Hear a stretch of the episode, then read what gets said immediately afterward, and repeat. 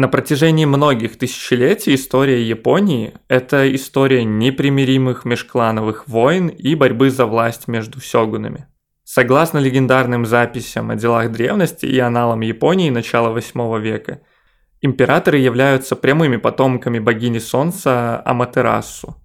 Династия не прерывалась с VI века до нашей эры до нынешнего правящего императора Акихита. Чтобы удержать власть, императорский род заключал союзы с другими крупными кланами. Вследствие этого в 1192 году Минамото Яритома стал первым военным правителем страны восходящего солнца – сёгуном.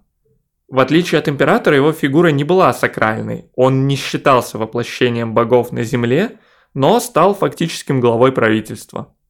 Самураи, буси – это не просто воины, но и телохранители, чиновники, а в повседневной жизни слуги своего сюзерена. Золотой век для самураев наступил в эпоху Эда, когда они получили множество привилегий. Им было разрешено носить два меча, большой и малый, тогда как остальные могли носить только один, малый. Такугава Иаясу назвал меч душой самурая.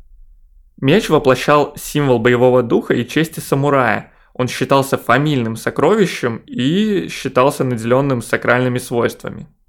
Каждый самурай развивал силу духа с помощью практики дзен-буддизма, руководствуясь сводом этических правил и норм поведения в обществе и дома – бусидо или путь воина. В 1868 году произошла реставрация Мэйдзи, когда после периода гражданской войны была восстановлена власть императора – он начал стремительную модернизацию страны по западному образцу, и в 1873 году была проведена военная реформа. Самурайские войска распустили.